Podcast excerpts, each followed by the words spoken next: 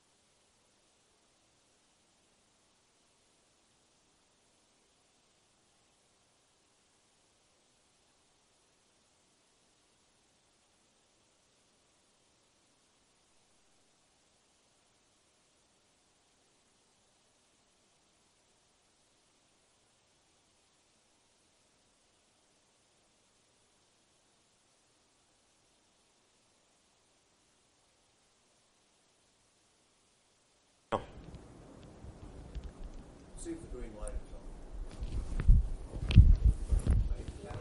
on. Green light is on. Got me. Have I got to redo all that stuff I've just said? No. oh, okay. The reason that we're told to work out our salvation with fear and trembling, and Bill was talking about a biblical, giving us a biblical understanding about what the fear of the God is, fear of God is from the Sunday school uh, this morning, and I'll just quote Paul Washer for you, and I agree with him entirely. If you're here this morning and you have no fear of God, you are stupid. That's what Paul Washer said. And that is implied by the Word of God. The word stupid and foolishness is used all through the Scripture. We remember in Acts chapter 2, we are to uh, serve the Lord, verse 11, Serve the Lord with fear and rejoice with what? Trembling. Those things work together. So we are working out our fear and trembling because it is God, if you will, the Holy Spirit within us, working that which is good, that which is well pleasing unto the Father in our life. We remember then in reading of the Gospels in Luke chapter 3 verse 16, for instance, in Matthew chapter 3 verse 11, John the Baptist is talking about his ministry when the Pharisees and others have come to him and asked him, was he the Christ? Who is he if he wasn't the Christ? And he said, no, but there's one among you whose sandal straps, whose shoes I'm not worthy to button or unbutton his sandals off of his feet and He is coming and He will baptize you with the Holy Spirit and with fire. That's what's going to happen. When He comes, He will baptize you with the Holy Spirit and with fire.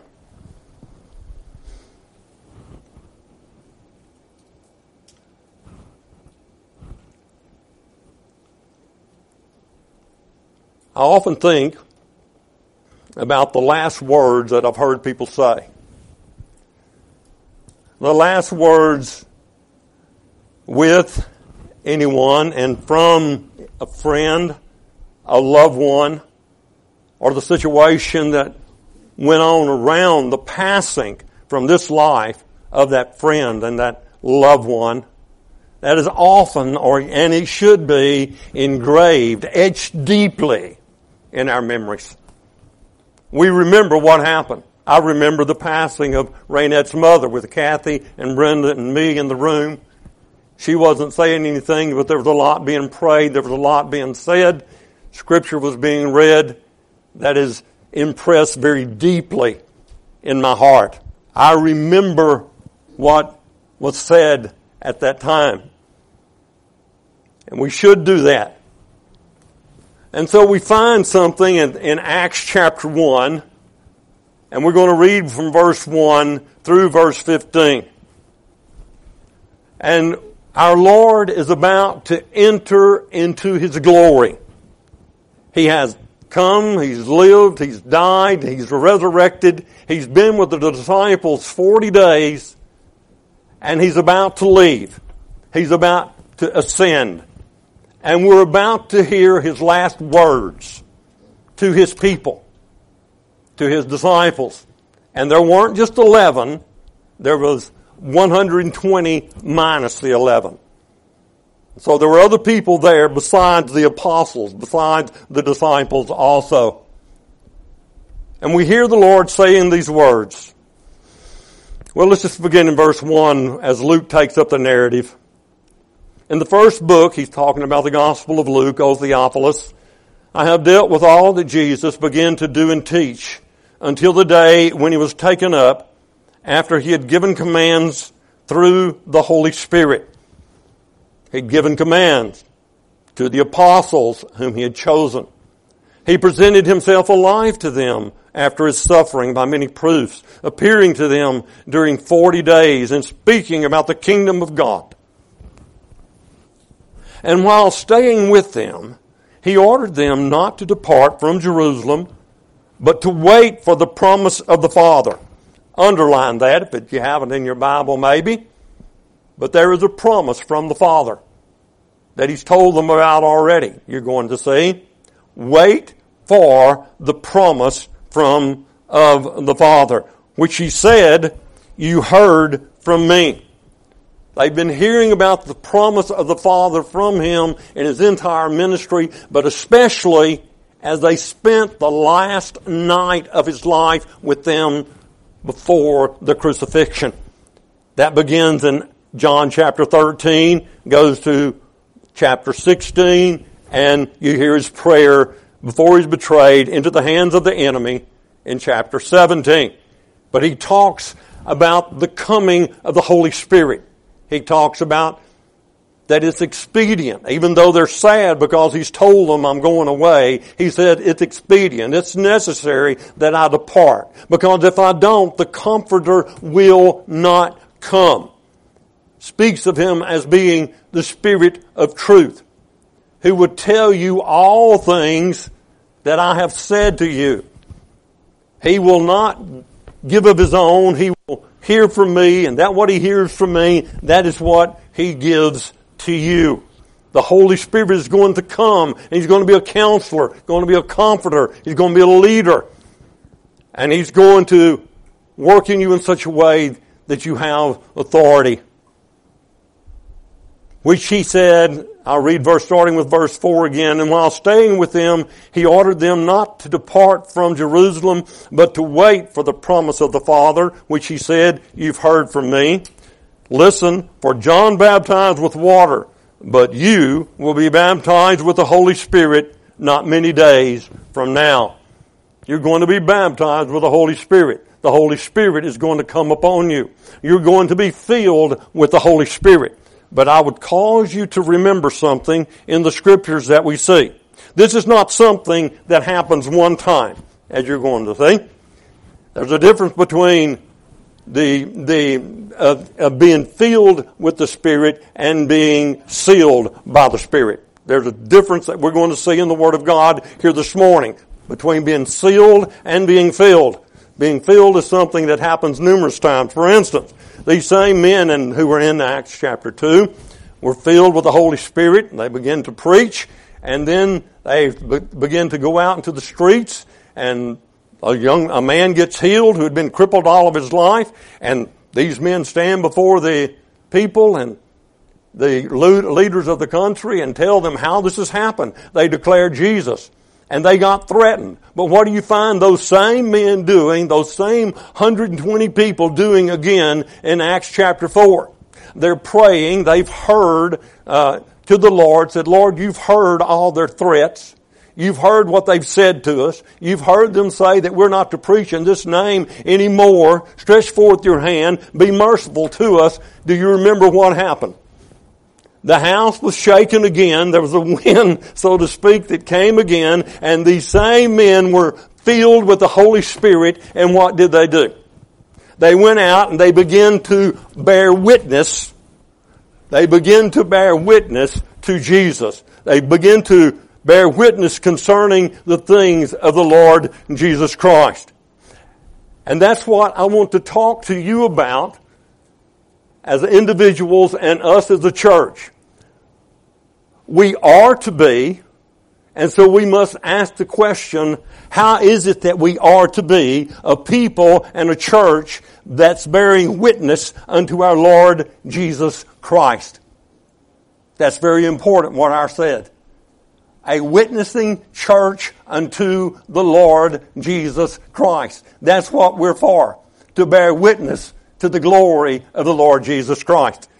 We pray every day. I mean, Bill prayed, I prayed, you prayed probably before you got here that God would make this happen that the Holy Spirit would come, that He would guide us, that He would lead us, that He would come in a special way here today and enable me to teach and enable you to hear and enable you to receive, that Jesus might be seen more clearly and His Word might be heard and our hearts and minds be un- have an understanding and we be renewed in the spirit of our minds. How is it we're to be a witnessing church? We say it all the time. I can't do this. I am not sufficient for these things, says Paul, of and in and of myself. My sufficiency in is in and it is of Christ. And I can do all things. How? Through the Lord Jesus who strengthens me. We say that all the time. And so uh, we read on. And so when they had come together, they asked him, if we have time, we'll deal with this. Lord, will you at this time, I'm in verse 6 of chapter 1 again. Lord, will you at this time restore the kingdom of it to Israel? And he said to them, It's not for you to know times or seasons that the Father has fixed. We spend so much time there, but it's not for us to know time or seasons that the Father has fixed by his own authority. Now he reiterates something he's already said, something he's already said to them over and over in Acts 14, 15, 16. He says it again. But get your mind back here. Get back to this spot.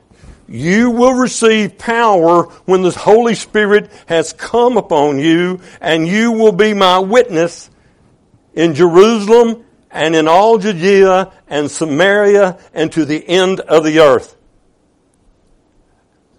And when he had said these things, as they were looking on, he was lifted up, and a cloud took him out of their sight. But verse 12. Then they returned to Jerusalem from the mount called Olivet, Olivet, which is near Jerusalem, a Sabbath day's journey away. And when they had entered, they went up to the upper room where they were staying. Peter and John and James and Andrew, Philip, Thomas, Bartholomew, Matthew, James the son of Alphaeus, and Simon the Zealot, and Judas the son of James. All these with one accord were devoting themselves to prayer. Underline that. Together with the women and Mary, the mother of Jesus and his brother. And in those days, Peter stood up among the brothers. The company of persons was in all about 120. That's where we stop. Pray with me.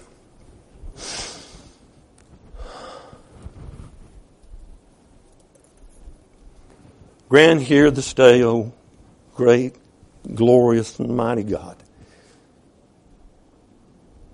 that we praise you with our whole heart for the wonderful, glorious revelation of your love in Christ Jesus our Lord. For we see that all our hope, all of our hope, lies in his passion and in his death. And we praise you in wonder that you should so love us, so love us that you would give your eternal Son, that whoever believes in him should not perish but have everlasting life. We're amazed that he was made a man and then was despised and rejected by the very men that he came to bless. We wonder right now in praise and in adoration that he bore our sins and that he was numbered with the transgressors and that he died the death of the criminal with our guilt upon him on the cross. We adore you, O Father as we thank you for this great love and the gift of Jesus. And we adore you, Lord Jesus, for giving your life for our sake. And we at the same time and equally adore you, blessed Holy Spirit, for enabling us to know this wonderful mystery and enabling us to put our trust in Jesus. And now unto you, the one true God of Abraham, Isaac, and Jacob. We pray. We do so in reverence and we ask that we may see you yet more clearly, O God, in the face of Jesus Christ, that you would give us as much light as these mortal eyes can bear. It's in Christ's name and it's for His sake that we pray this this morning. Amen. Amen. And so our Lord is entering into His glory. He's, this is happening before our very eyes. And He's promising yet one more time the Holy Spirit with His last words. These should be like a picture in our heart should be like a picture in our heart. This should be words that ring in our ears always, always, and in every circumstance. And thus our soul should delight in what the Lord said to us in His last words. You're going to receive fire. You're going to receive power. You're going to be baptized with a, by the Holy Spirit as with, with fire. And you're going to be my witnesses unto the uttermost parts of the earth. It should delight our souls and rejoice our hearts. The baptism of the Holy Spirit, my friends, is not only for the early church. But I would also say that it is not to confine to miraculous gifts and tongues. And that's where most people want to confine it. That's what they want to talk about. Miraculous gifts and tongues. We believe that God is sovereign. If He wants to heal somebody, He'll heal them, and nothing can make that happen outside of His sovereign, loving will. We believe in that, and so we pray that for people. But it's not confined to miraculous gifts and it's not confined to people getting together and somebody tapping somebody on the head and somebody falling over and calling it slain in the spirit. They're out 10 minutes and the Lord imparts something to them and all these things going on. I talked to a guy for a solid hour or more this week trying to tell him about why the Holy Spirit had come. He's come, he said, Jesus said, what's he going to do? Testify of me tell you about me, exalt me, and you're going to be a changed people as a result of it. You're going to be a humble people. You may not get healed, but in your lack of healing, you will be humbled and a glorifying, a person who glorifies God. That's not what it's about. And we have lost it because we don't want to talk about this anymore to a lot, because that's talked about so much over there and we just want to steer away from it, but we shouldn't. They can't have it. The lie can't have it. And so, this is not confined to miraculous gifts, but this is something that will last as long as the church is a militant church. As long as the church has the duty and the joy, if you will, of bearing witness unto Christ. And that is something that it will be until the end of the earth, until the end of the time. And it wasn't just for Jerusalem and Galilee and the places in Asia or Europe. It wasn't just for that place. It's for the entire world. It's unto the uttermost parts of the earth. And you shall be my witnesses in Jerusalem and in Judea, Samaria, and to the end of the earth. And that's something that we are going to be, or supposed to be, until the end of time, to the uttermost parts of the world. Now, in verses 4 and 5 there, we find something of comparison that is made between the baptism with the Holy Spirit and John's baptism of repentance for the remission of sins. We already read it. This is something the baptism for the remission of sins, John's baptism. It's already, there are many of the disciples that were with Jesus that had been a part of that. Matter of fact, some of them heard John say, Behold the Lamb of God who takes away the sins of the world. They were there. And from John's presence, they followed the Lord Jesus Christ. And those who truly turned from sin to God were later baptized with the Holy Spirit as with fire. They later received the promise of the Father. There was repentance from dead works that came first. They were sealed, as we're going to see, and afterward the baptism came of the Holy Spirit in the Holy Spirit. They were filled by the Spirit, or the Spirit came upon them, however you want to say it. And it was as with fire, and things began to change in their life. And this is something that is not to be explained away. The scripture tells us to prove all things. In 1 Thessalonians chapter 5 verses 19 through 22, we're told not to grieve or not to quench the Holy Spirit. We're told to not despise prophesying and we're told not to grieve the Holy Spirit. That's important. Do you ever think about in your walk in life whether or not you might be quenching or grieving the Holy Spirit? in what you're doing or not doing, thinking or not thinking, the plans you're making or not making? Is that something that is a part of your thinking? But as we set ourselves to prove all things, and I've read in the New American Standard, in the New uh, King James, in the Old King James, in the ESV, and everything I could get my hands on about how I am supposed to look at this. I'm seeking to prove all things here. And as you search this, what you're going to see, you're going to see a place that exists between two extremes. Two extremes. One of them is an extreme of undiscerning enthusiasm, foolishness, undiscerning enthusiasm, all about me. And the other one is the spirit of unbelief.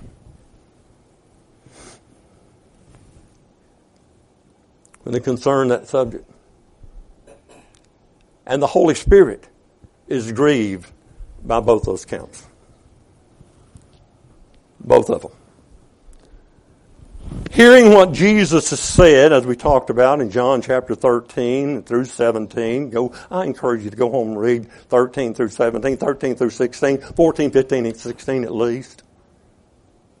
Read those. Having seen, hearing what Jesus has said there and is now saying in his last words before his ascension, we should know. There's something we should know. We should feel our lack. There's something lacking here, or the Lord wouldn't have said that. There's something wanting here, or the Lord would not have said that. We should know, we should feel our want, our lack of the Spirit, of the Holy Spirit. Our need from Him.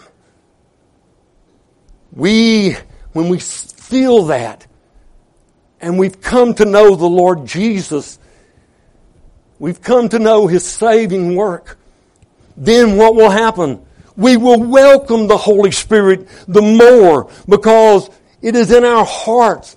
It is in our hearts this great desire and we delight to testify of Jesus, to Jesus, to tell people about the Lord Jesus Christ. That's what our world is about now. We want to do that. We live and move to do that. We have being to do that. To exalt the Lord Jesus Christ and to praise His wonderful works and His deeds in our life. That's what our life becomes about. What is the chief end of man? Go back to our first catechism question. To glorify God and enjoy Him forever. Enjoy Him forever. Forever starts now. it's going to get better later, but it starts now. Enjoy Him forever.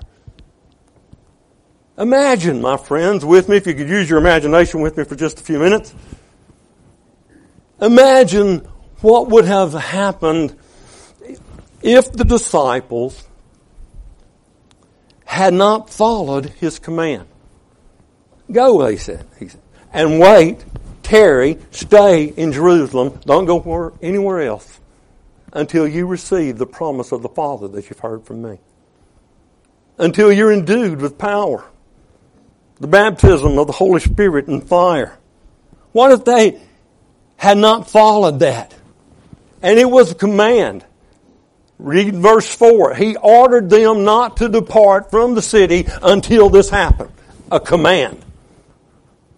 What if they had done something different? What if they hadn't continued in prayer? And you notice in our reading what they went to do? They went and they continued in prayer. Not just 11, but 120 of them continued in prayer for another 40 days until the day of Pentecost was fully come. They became a praying people.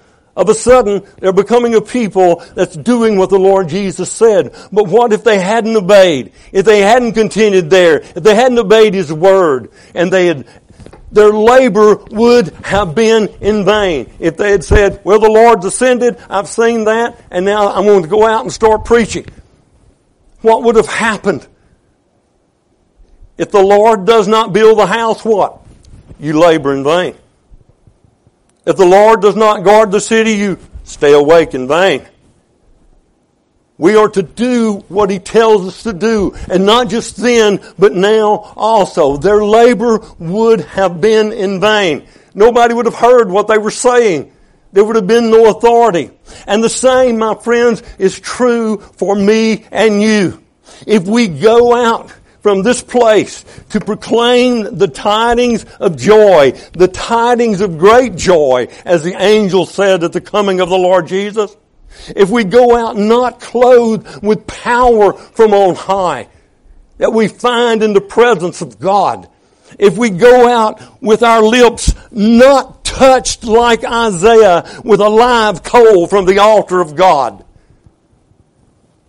that man, that priest in the temple of God was touched, unclean lips he had. He knew it with a live fire from the altar of God. And now he says, I'll go. And even though he's going to go to a people who don't, who aren't speaking a foreign language, but they're not going to hear and they're not going to understand and they're not going to do what they're supposed to do, but nonetheless, he's going in the power of the Spirit. He's going with his lip, after his lips has been touched, he's been in the presence of God. The angels are crying, holy, holy, holy. The temple is shaken. He sees the Lord high and lifting up and his train filling the temple. And from there,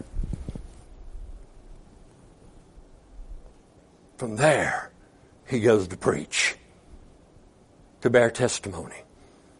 And again, that's not just for Isaiah. His people, the nation of Israel, were to be a witnessing nation. We are to be a witnessing people. How often, though, do we go out without waiting, without watching in prayer? Where does it go? I know we're to be instantly in season and out of season. We're, we're praying people. Jesus told the disciples on this last night again, some of his last words they heard from him. Will you hear these last words? when he says, as he goes to the Garden of Gethsemane, watch with me and pray. But they didn't. They fell asleep. Several times, I think three, he comes back and he finds them sleeping. And he finally has mercy and he knows they are but dust. He says, Are you sleeping? Sleep on. For the spirit is willing, but the flesh is indeed weak. We ought to always pray, says Paul. And from that place, we go and bear witness unto the Lord. How often do we, though, go without waiting, without watching in prayer? What do we think? Well, we think my message is sufficient. I, pre- I have prepared myself. I've spent a lot of time in preparation to declare what I'm about to declare. I'm ready. I'm sufficient. This is going to work out, man. I have got a degree from here. I've got a master from there. I've got a doctorate from there. And there's nothing matter with masters. There's nothing matter with your doctorate. I've been to the best seminary. I've listened to the best theologians. I listen to them all the time. And I'm going to go from there. And buddy, I'm going to get something done. No, you're not.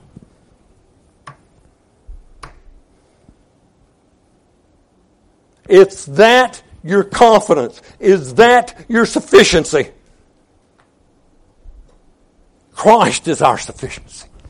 I'm not saying you shouldn't go there. You should. I wish I'd gone to Westminster West or Greenville Presbyterian Theological Seminary. I wish that.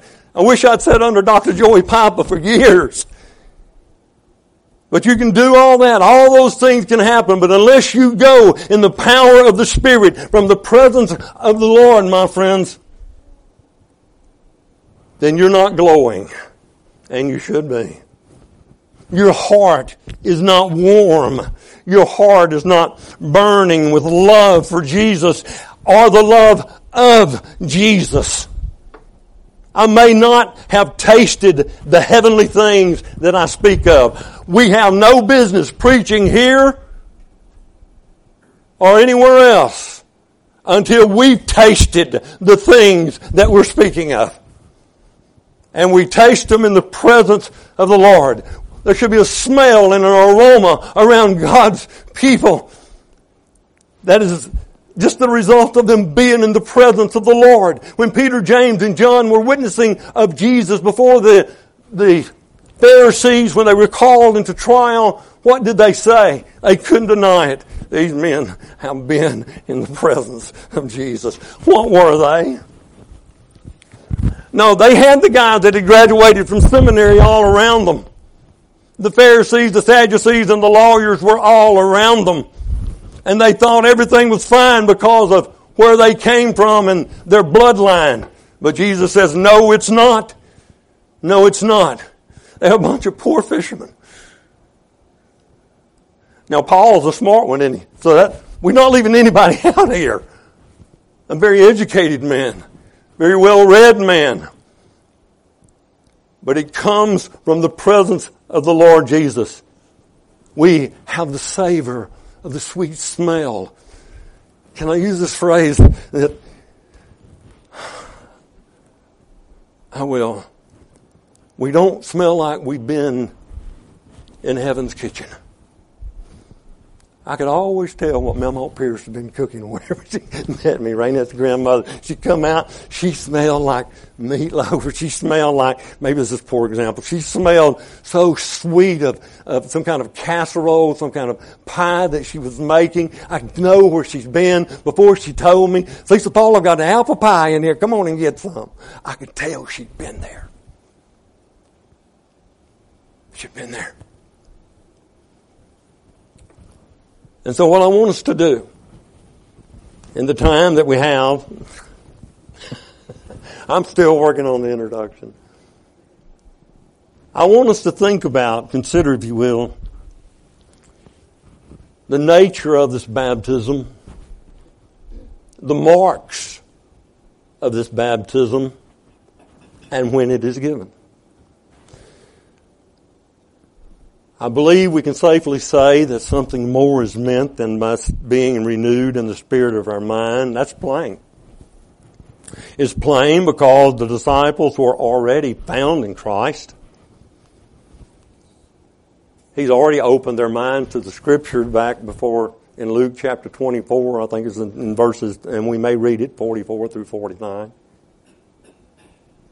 They've already been in the presence of Christ. They're already found in Christ. But let me just say this. The baptism of the Spirit is the great promise to all of the Israel of God.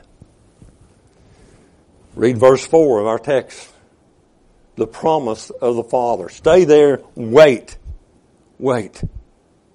Do not depart from Jerusalem, but wait for the promise of the Father, which he also said, You've heard from me. Wait for this. The baptism of the Spirit is the great promise to all of Israel. You find it in Joel chapter 2 verses 28 through 32. You find it in Luke chapter 24 verses 44 through 49. The Holy Spirit is the first fruits of glory. Wow. He is the first fruits of glory. Look in Romans chapter 8 with me. Romans chapter 8.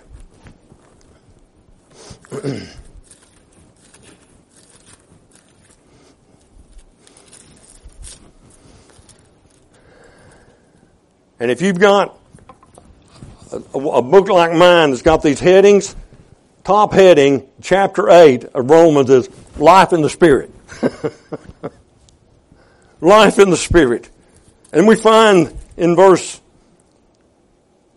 um, well, let's just start at verse 18.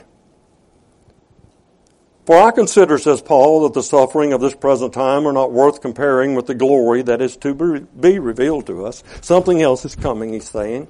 For the creation waits with eager longing for the revealing of the sons of God. For the creation was subjected to futility, not willingly, but because of him who subjected it in hope, that the creation itself will be set free from its bondage to corruption and obtain the freedom of the glory of the glory of the children of God. For we know that the whole creation has been groaning together in the pains of childbirth until now. Listen. And not only the creation, but we ourselves who have the first fruits of the Spirit groan inwardly as we wait eagerly for adoption as sons, the redemption of our bodies. We are those who have the first fruit of the Spirit. And we're waiting eagerly for the adoption as sons, for the rest of it to happen. The Holy Spirit is the first fruits of our glory. And let me just say, our completed inheritance, when sin shall be no more in us, no longer be found in us, when all is rejoicing, when all is wonderful in the presence of God, when it will no longer be found in us, my friends, that is just the fullness of the Spirit. We're filled with the Spirit in its fullness. We're sealed now. Understand that He is the guarantee of our future inheritance. Look in Ephesians chapter 1. There's many places, but I'm just chosen two or three. Ephesians chapter 1 verses 13 through 14. and we're going, it's also in chapter 4, verse 30.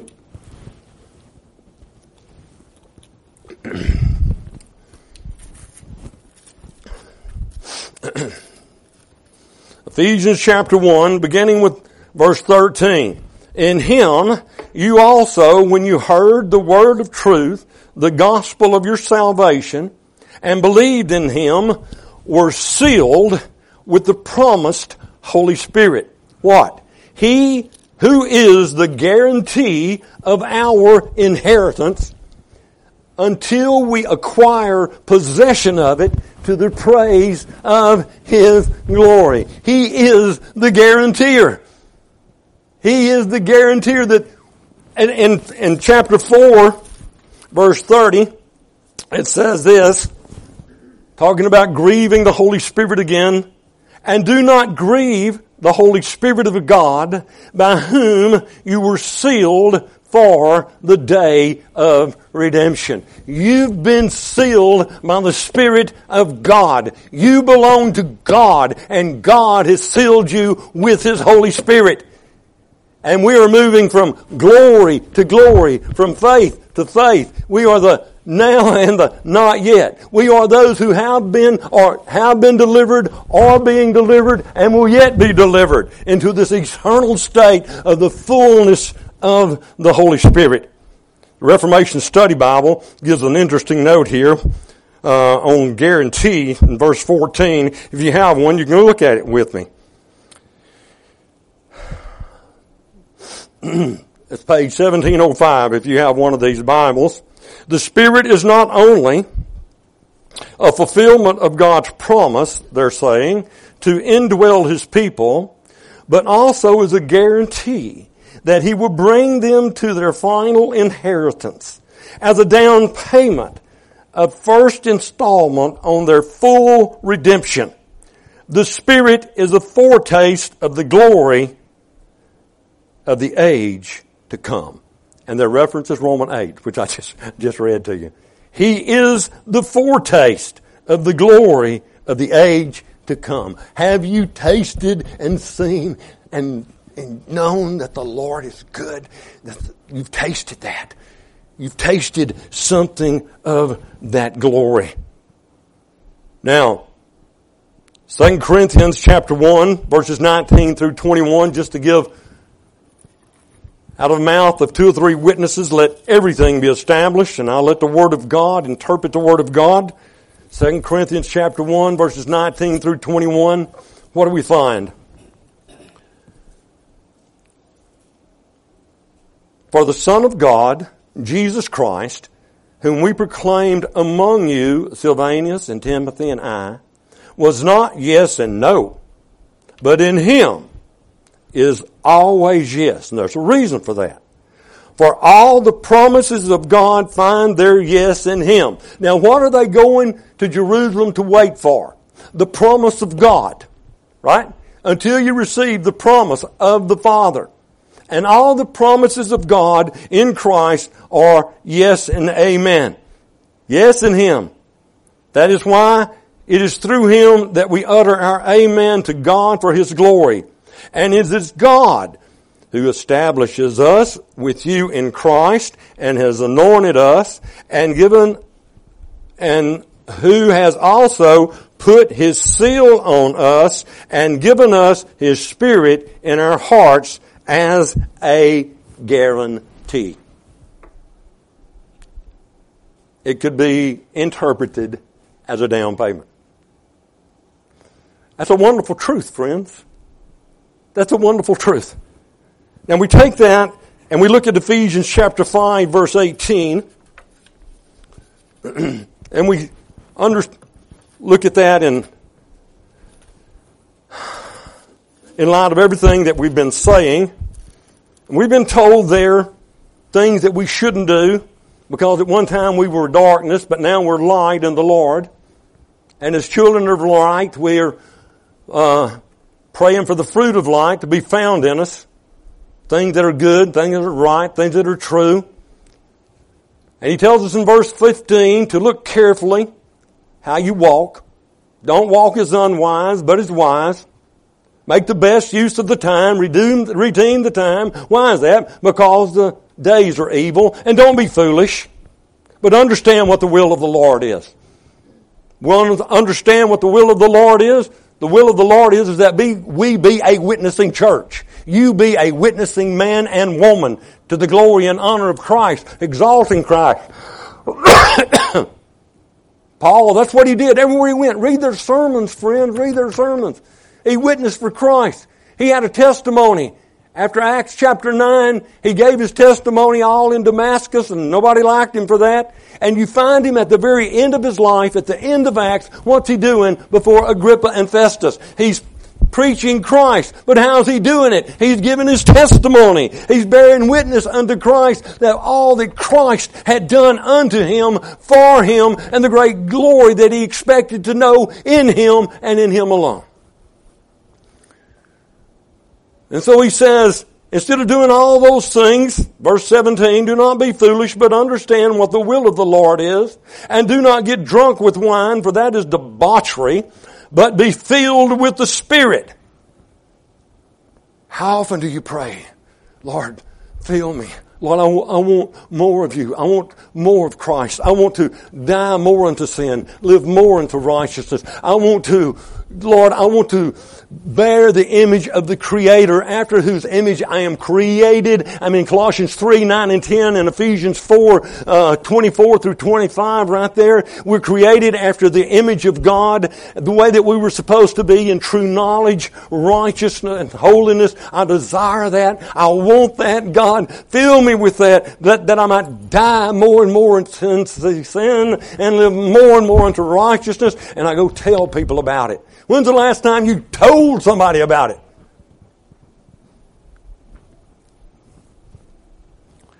And so, be filled with the Spirit. I'll read again out of the New American, uh, out of the ESV version and from Reformation Study Bible. I'm also going to read something from Joel Beeke and his group at Puritan Reformed Theological Seminary. It's going to be in your, if you've got your Reformation Heritage King James Bible with you, it's going to be in that. And Whitefield agrees with me. And I can't tell you the number of the old Puritans that agree with what I'm saying. They say this. While the sealing of the Spirit, which is what we just talked about, uh, is a once for all initiation into the Christian life. That's justification. That's adoption. You're never going to get any more adopted, really. You're never going to get any more justified than you are right now. But sanctification is a work in progress, and that is the work of the Spirit. And he says this, while sealing of the Spirit is a once for all initiation into the Christian life, the filling of the Spirit applies to all the Christian life. This filling is not only repeatable, but is to be sought again and again and again. In the parallel passage in Colossians, Paul tells Christians to let the peace of Christ govern their hearts and to allow the Word of Christ to dwell in them richly. The one who is filled with the Spirit is filled with Christ and he's filled with His Word, according to John 14, 16, 26, and all manner of Scripture. Joel Beeke, Puritan Reformation Theological Seminary, says this about this uh, imperative form of a verb, be filled, and you notice there's a capital S there, what you're to be filled with. They say the present imperative form of the verb be filled implies a continual duty.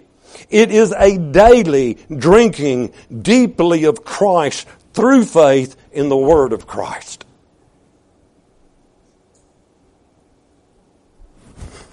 Friends, it's not walking down the aisle and saying, I want to be filled with the Holy Spirit and people coaching you on how to speak in tongues or get, knocking you down or that's not what it is and we don't give it up to that. We don't give this truth away to that. People are being deceived and led astray all around us by something that is not true, to put it mildly. So, what should we say then? What do I say to this? I say I need to hurry up. We understand that Jesus had the Spirit without measure. That's not true with us. And there's a lot of people who get the deity and the humanity of Christ confused, I think, is something that we should not do. Jesus the Holy Spirit came upon him. He entered into ministry. He was driven by the Spirit into the wilderness, and he come from the wilderness after his temptation, Luke chapter 4, in the power of the Spirit, in the power of the Spirit in his humanity, and they give him the scroll in the synagogue to read, and he opens to the place in Isaiah where it starts with, the Spirit of the Lord is upon me, and he has anointed me to set, and goes on. Wonderful words of great joy. And then he preaches the gospel from that point. That's our example. He didn't have the, he had the Spirit without measure. There's this measure with us until we come to this fullness. And so what we should do now is to take whatever measure of the Spirit we enjoy now and we take it as a foretaste of the joy and of the glory and of the fullness of what it is to be ours. That's how we take it.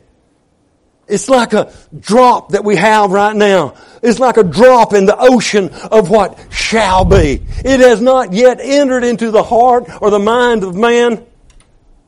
At the end of the book of Ephesians I was reading a while ago, what God has in store for those who love Him.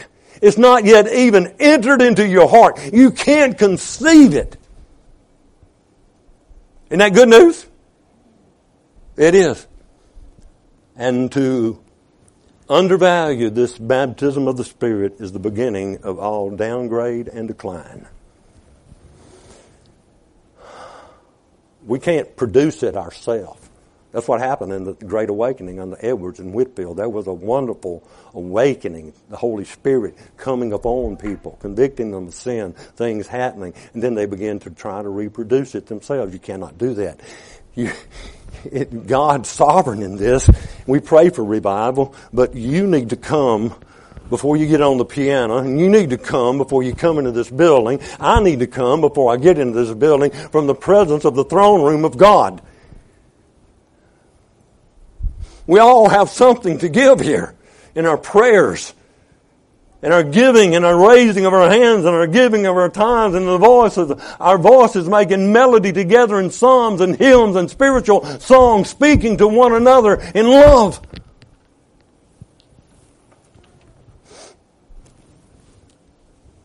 So let me ask you, and I'll go through this very quickly, and I'll get to a point that I'll close and we'll finish next week. Are we baptized with the Holy Spirit? Then not only has condemnation ceased in your conscience or in mine, but we have also known a refreshing from the Lord. A refreshing from the Lord, from the, His presence. We've also known a communion of that which we've longed for. You can know it. That's what John said. I'm preaching to you. I'm teaching. I'm, I'm telling you our fellowship is with God. It's with Jesus. Have you been baptized with the Spirit? Then you've been forgiven much, and so you forgive much. You forgive freely. You forgive freely because you've been freely forgiven. You love much because we've been loved much. We give ourselves to Him who gave Himself for us. Do you understand? He gave Himself for you. And so what's it to ask that we give ourselves to Him, heart for heart and surrender for surrender. What do I mean by this? That, simply this. He worked with all of His heart for us. He gave all of His heart unto the Father. All of His heart was in what He was doing. All of his being was in what he was doing. I'm here for one thing, to, to, do those things that are pleasing unto the Father, to redeem those, Father, that you've given to me, to work in such a way that I do not lose a single one of them, Lord. And I haven't lost a single one of them. He, all of his heart, friends, heart for heart, surrender for surrender. He surrendered himself to this life. He took on the likeness of sinful flesh in surrender. He emptied himself and he became like one of us. The Word became flesh born of a woman, born under the law to redeem those who might, are under the law, that we might receive the adoption of sons. He surrendered himself to this life, to humiliation, to tiredness, to hunger, to shame. Finally, he surrenders himself to the cross, to the flogging before he gets there. He surrenders his arms and they put their nails there. He surrenders his feet and they put their nails there. He surrenders his life and he dies and he surrenders himself and they pierce his side. What else can he do?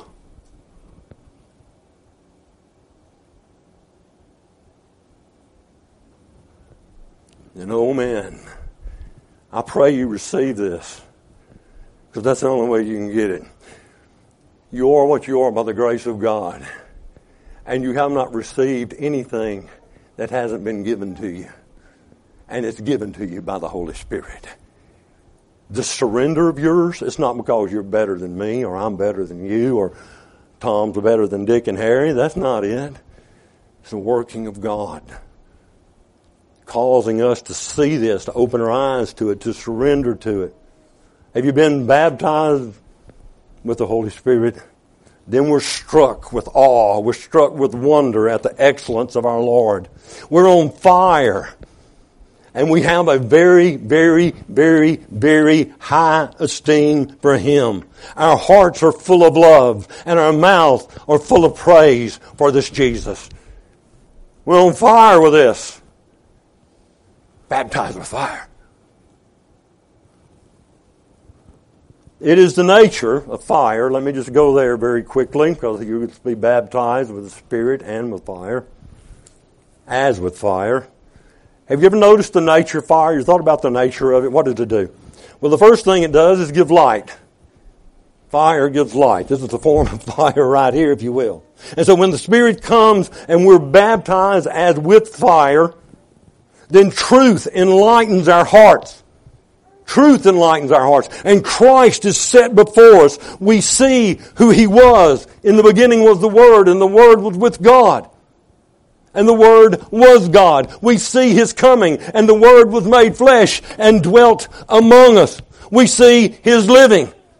Tempted in every way as you and I, yet without sin. We see His dying and we see his perfect obedience on the cross as he takes our guilt upon himself. Our eyes are open to this by the light of the Holy Spirit shining on us as fire. He enlightens our eyes. And we see this perfect obedience in the life and in the death of Christ. And not only that, we see His glorious reign. That not only has He come, not only has He lived, not only has He died, but He is resurrected. He ascended at the right, to the right hand of God, and now He reigns forevermore. His, as King of Kings and Lord of Lords. We see this to the degree that we've got to tell somebody. Got to tell somebody. Got to. We're kind of like Mary and Martha. Lazarus comes out of the tomb. Got to tell somebody.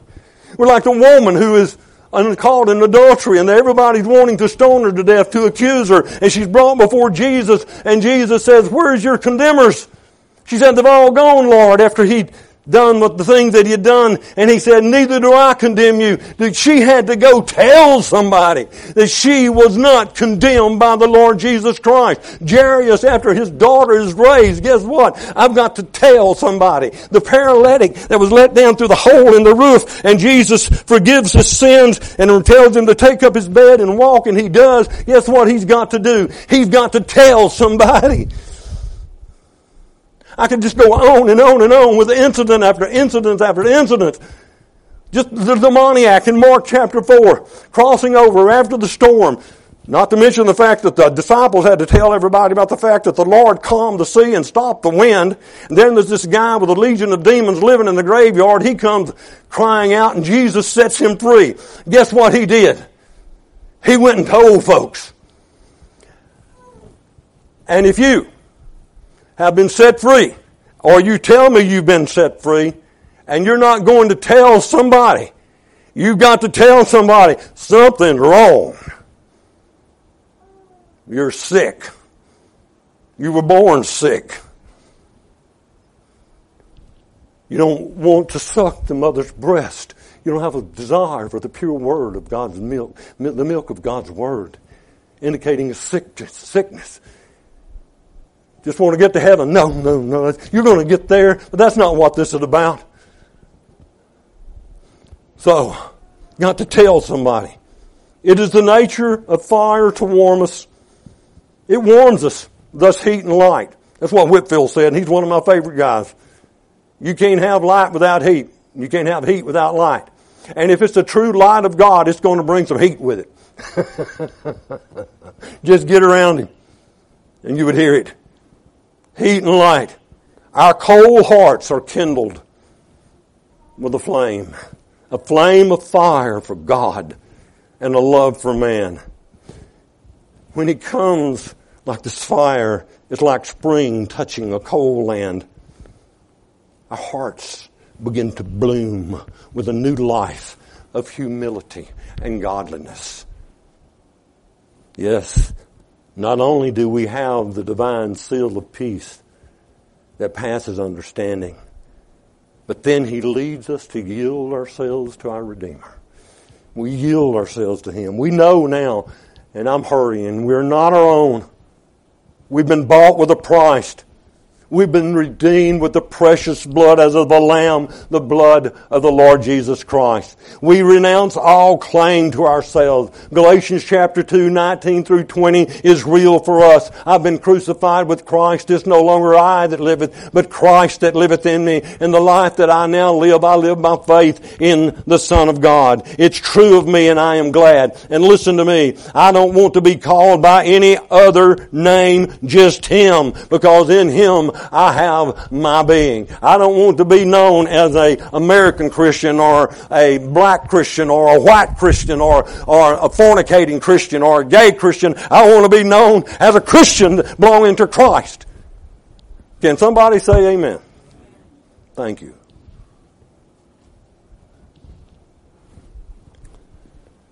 If you and I are content without this, then you're content without partaking of God's holiness.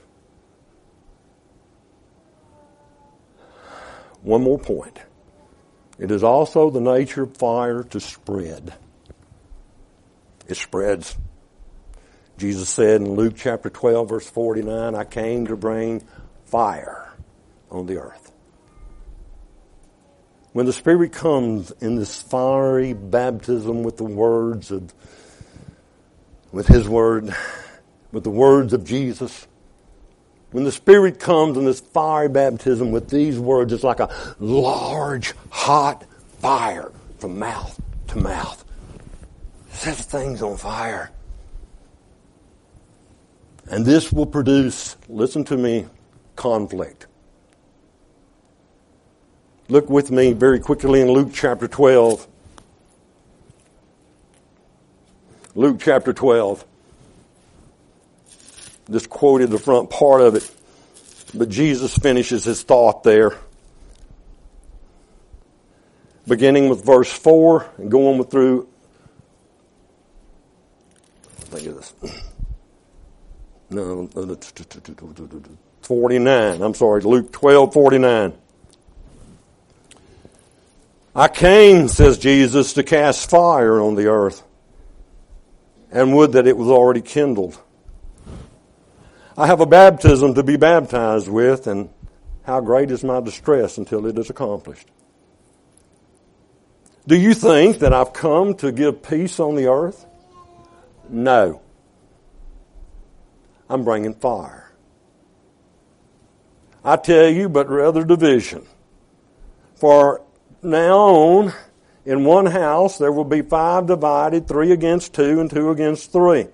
They will be divided, father against son, and son against father, and mother against daughter, and daughter against mother, mother-in-law against her daughter-in-law, and daughter-in-law against her mother-in-law. When the Holy Spirit comes like fire, and the words of Jesus start going from mouth to mouth, there will be no peace made with the world, with the flesh, or with the devil. We don't make peace with those guys. We don't make peace with that. We speak the truth in love, we speak in humility, but we don't make peace with that. Jesus' words set people on. Fire. John the Baptist starts preaching. He's preaching with fire. What's one? He got his head cut off. Immediately they start wanting to kill Jesus. When John, when the disciples were baptized with the Holy Spirit and they begin to preach as with fire, it was like, what happens? They want to kill them. They beat them. They have to flee for their lives. There is this conflict that happens and it can't help but happen. Get ready for it. Stand up. Stand up. Stand up. Hot war will come. And it's here. We got people that think it's a really neat deal to kill babies. They have a woman's rights. Well, I'm here to tell you the baby has rights. And we need to stand up for those rights. We need to stand up for the orphan. Nobody else with. If his mother hates it, if his daddy hates it, if it's grandpa and grandma hates it, and the doctors hate it, somebody needs to love it. And if you love it, guess what? Those who hate it, they're not going to like you. But that's okay. That's okay. It's the fire. When did we see this fire? We saw it in the days of the apostles. Read Book of Acts. We also see it in the days of the reformers. Listen, read the testimony of the axe and of the sword and of the fire. But let me encourage you. The church, I think I'm quoting this right, I can't even remember who did it. The church is an anvil on which many a hammer had been broken. It will always be. And the hammers that strike it will not. Because we are God's. The days of the reformers and the days of the apostles, this burning word spread from home to home, from heart to heart, from man to wife, from wife and man to children, from house to house, to community, to nations, to Germany, into England, into Scotland, into America. It spread like fire from land to land. And I believe if we are a witnessing church, it can be. But you've got to get ready for this part of it as well as the rest of it. Amen. Next week we'll examine ourselves a little more if you think you can handle it. But praise God for His Word, for His Holy Spirit, for His baptism of the Spirit, for filling us with the Spirit, for sealing us with the Spirit, for equipping us for the work of the ministry with the Spirit and for giving us the truth about this that we can stand and speak the truth in love with humility and gentleness and even if it's possible respect to those who are at odds with the Word of God. oh Father in heaven, I thank you, Lord, for your for your light for your fire. Holy Spirit, we thank you for coming. Jesus, we thank you for asking the Father and for the Father sending. We thank you that you never leave us, you never forsake us. And so we seek to yield ourselves to you here right now, Father, and I pray, God, for each and every soul that's seated in this place because I know there's some seated here that don't know what I'm talking about. They don't, maybe don't even care. That won't examine themselves in the light of this. I pray, God, that you would convict their hearts in your mercy and love and cause them to go home and fall on their face before your throne. Grant them repentance, Lord from dead works, that they might live, and that light might shine. The light that testifies of your goodness to us. May you take your word that I have so poorly tried to bring. It may it find depth of soul and good hearts. May it produce fruit to the glory of your holy name. 30, 60, and 100. And be with us as we worship you with this parting song. In Jesus' name, amen.